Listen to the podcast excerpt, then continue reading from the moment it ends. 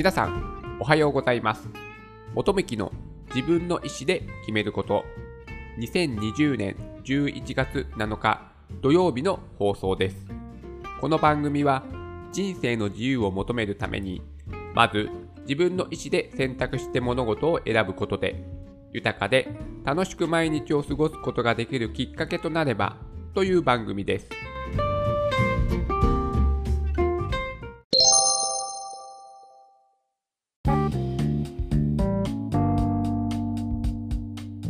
今日は意味のないミーティングに現れるマインドとはというお話をしたいと思います。皆さんもね、会社勤めをされていて、会議をね、多く、日々のね、業務の中でやっていると思うんですけども、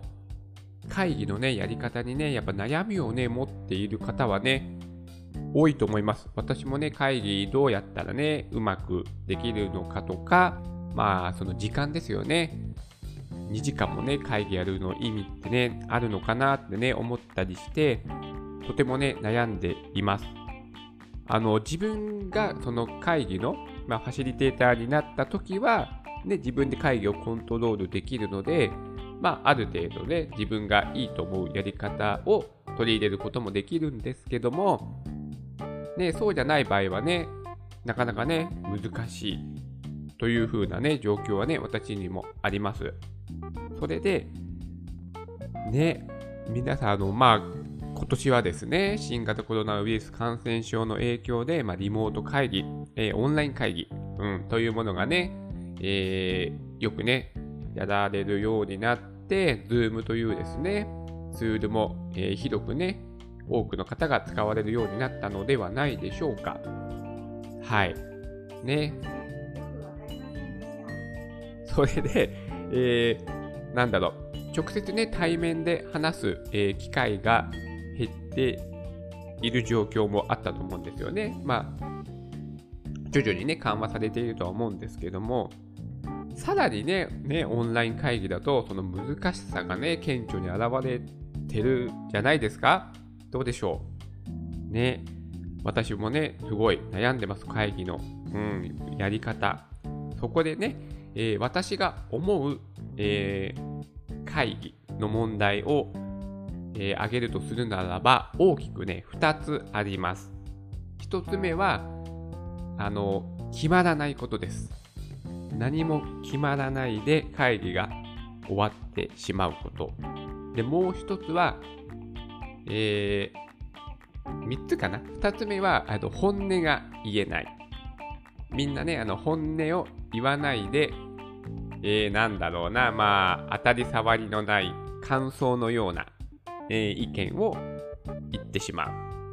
う。で、3つ目は、一部の人が、話をして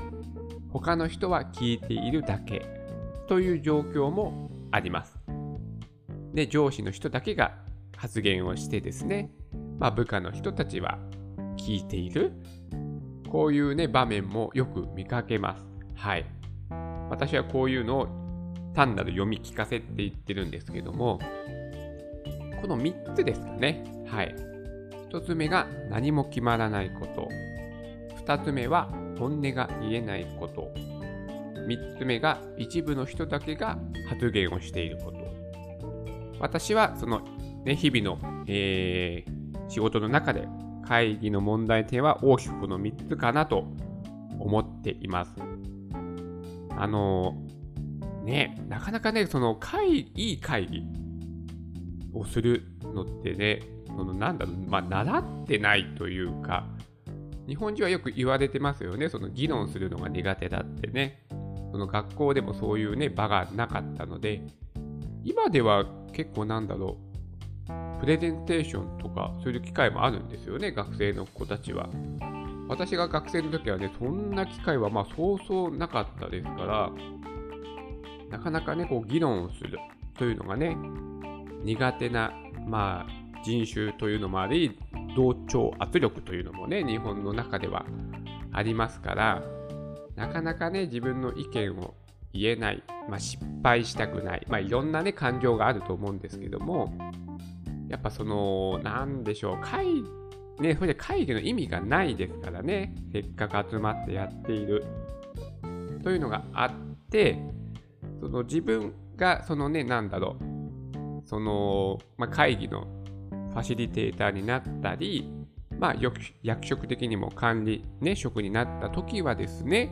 自分なりの会議のやり方に、変えようとする努力はするんですけども、なかなかね、一人の意識が変わったとしても、そのね、全体的な生産性が上がるというか、いい会議ができるということではならないので、やっぱ会議の、やり方が、どういうやり方がいいかというものも、話し合った方がいいですよね。それでですね、こういう本がありまして、Google モルガン・スターレンで学んだ日本人の知らない会議の鉄則という本がありまして、その著者である、ピュートルさんがですね、会議にはね、4つしかないというふうなですね、お話をしています。そのね、会議には4種類しかないって、その4種類は何なのかと言いますと、まず1つ目が決める会議。はい、決める会議。もう決めたいですよね、会議せっかくやるんですから。何か物事が決まらないとね、次のステップに進めないわけですから、この決める会議。例えとして、戦略会議とか、そういうものがこの決める会議に当たりますと。で、その会議の場でちゃんとね、結論を出す。はい。で、結論を出さないとね、その要素をクリアすることはできませんので、必ずね、決めきる。はい。という会議が決める会議。はい。となっています。で、2つ目が生み出す会議。これは例えば、新商品のブレインストーミング。ですよね。いろいろなね、アイデアをみんなで出し合って、その新商品の方向性を決めるとか、そういったものを、生み出す会議というふうに定めてます。ポイントとしては、事前準備の期間を与え、アウトプットの質を高めるというふうにね、書いてあります。そうなんですよね。何も準備をしないで会議にね、参加しても、そこでね、そこを会議中に自分の意見を考えるではね、ちょっと遅いですよね。ちゃんと自分で事前に、その主催者の人がね、こういう会議をやりますので、こういったことを事前に考えてきてくださいというですね、ちゃんと準備するね、機会を与えて、で、事前に自分の意見をしっかりと考えておく。で、実際に会議に参加して、で、他の人たちの相手の意見を聞くことによって、また自分の意見が変わるというか、評価される、ブラッシュアップされると思うんですよね。何もない状態でいっちゃうと、全然そういったね、せっかく人の意見を聞いているのに、そのメリットがね、あまり得られないと思いますので、私はね、事前にね、自分の頭でしっかりと自分の意見を考え、まとめておくという作業はね、私も確かに大事だなと思います。はい。それで3つ目が、伝える会議。これが例えば、月に一度の、会社の全体会議とかですよね。その社長が、どういったビジョンを掲げているのかとか、今どういったものを考えているのかとか、あとね、例えばその社長の人となりが分かるように、今こんなことに関心があるんですみたいなですね、ことを伝える会議。とか、日々の現場では、1日の確認事項をする会議とかですかね。就業前のミーティングとかがこういうことにあたりますかね。情報を伝えるだけでなく、メンバーをね、動かすことまで考える。この後半の部分ですよね。ただ単に伝えるだけでは、私がよく言っている単なる読み聞かせになってしまうので、メンバーをね、動かすことまで考える。今日の業務でこの人にはこういう動きをしてほしいという言葉でちゃんと伝えるということが、大事というのが3つ目の伝える会議となってます。で、4つ目がつながる会議。はい。これはチームのね、定例会。はい。これが一番緩い会議ですかね。気兼ねなく意見をね、言えるよう会議の環境をゼロベースで考えるというふうにね、書いています。雑談にね、近いような感じで、気兼ねなく意見を言って、これはね、コミュニケーションの方に重きを置くんでしょうかね。そういった感じで、その人がね、今どういった考えを持って仕事をしているのかとか、この仕事に対してどういった思いを持っているのかとか、どういったアイデアを持っているのかとかを、気兼ねなくね、自分もで相手も気軽にね、意見を言い合えるような、会議、これがね、つながる会議というふうなことになってます。はい。会議はね、4種類しかない。そのね、4種類は、1つ目が決める会議、2つ目が生み出す会議、3つ目が伝える会議、4つ目がつながる会議。このね、4種類しかないというふうにおっしゃってます。確かにそうですよね。でもここまでね、意識して、ね、考えると、とてもね、会議が有意義になりますよね。ね、この会議はちゃんとね、結論を出すと決める会議なんだなって望めば、ちゃんとその結論を出すっていうゴールに向かってみんなの意識がね、そこに向かうわけですから、ね、内容の濃い会議にも、ね、なりますからね。やっぱり自分、そこに会議の場にいる人たちがちゃんとね、共通の目的意識を持って、ここにね、向かって今会議をしているんだというね、ことを共有しないと、ほんとね、ただ集まってるだけってね、何の意味があるのかってね、やっぱね、多くの人が思ってると思いますよね。なんで2時間も会議やって決まったのって何とかありますよね。定例会議とかよくありませんか？なんか月の売上報告とかってよくあるじゃないですか。あれ必要なのっていうふうにね、私は思ってしまうんですよ。そんな売上報告なんてね、資料をくれりゃ5分で読めるよね。で、なんか読んで質問があればね、直接聞きますでいいんじゃないのって私なんかはね、すごい思ってしまうので、私は本当ね、その会議、ミーティングはね、本当ね、決める会議にね、注力してほしいと思っているタイプの人間です。やっぱね、腰を据えてみんなが集まる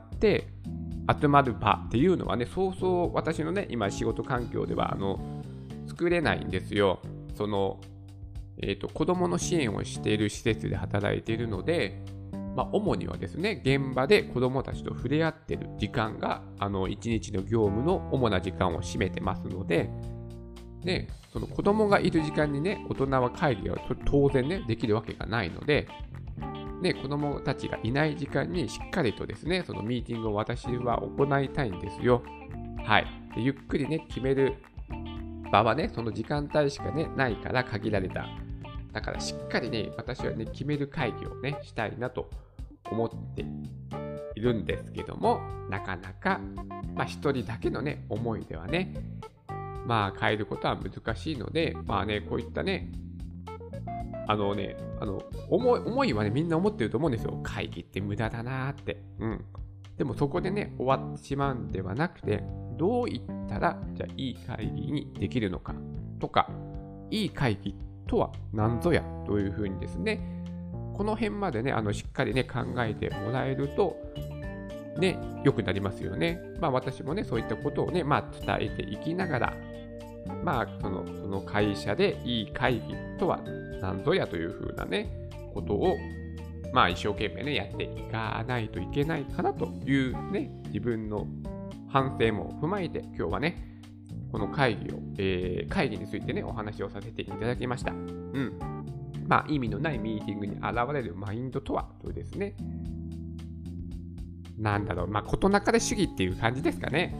みんなね、ダメだ。今の会議が良くないとか、本音を言いたいのにとかね、思いはあるんですけども、なかなかね、それを改善する行動に移すというのはまた別の問題でね、すごい、勇気がいることですよね。そこのとこに一歩足を踏み出してほしいか、という思いも込めまして、今日はこのお話を、させていただきました。それでは今日も素敵な一日になりますように。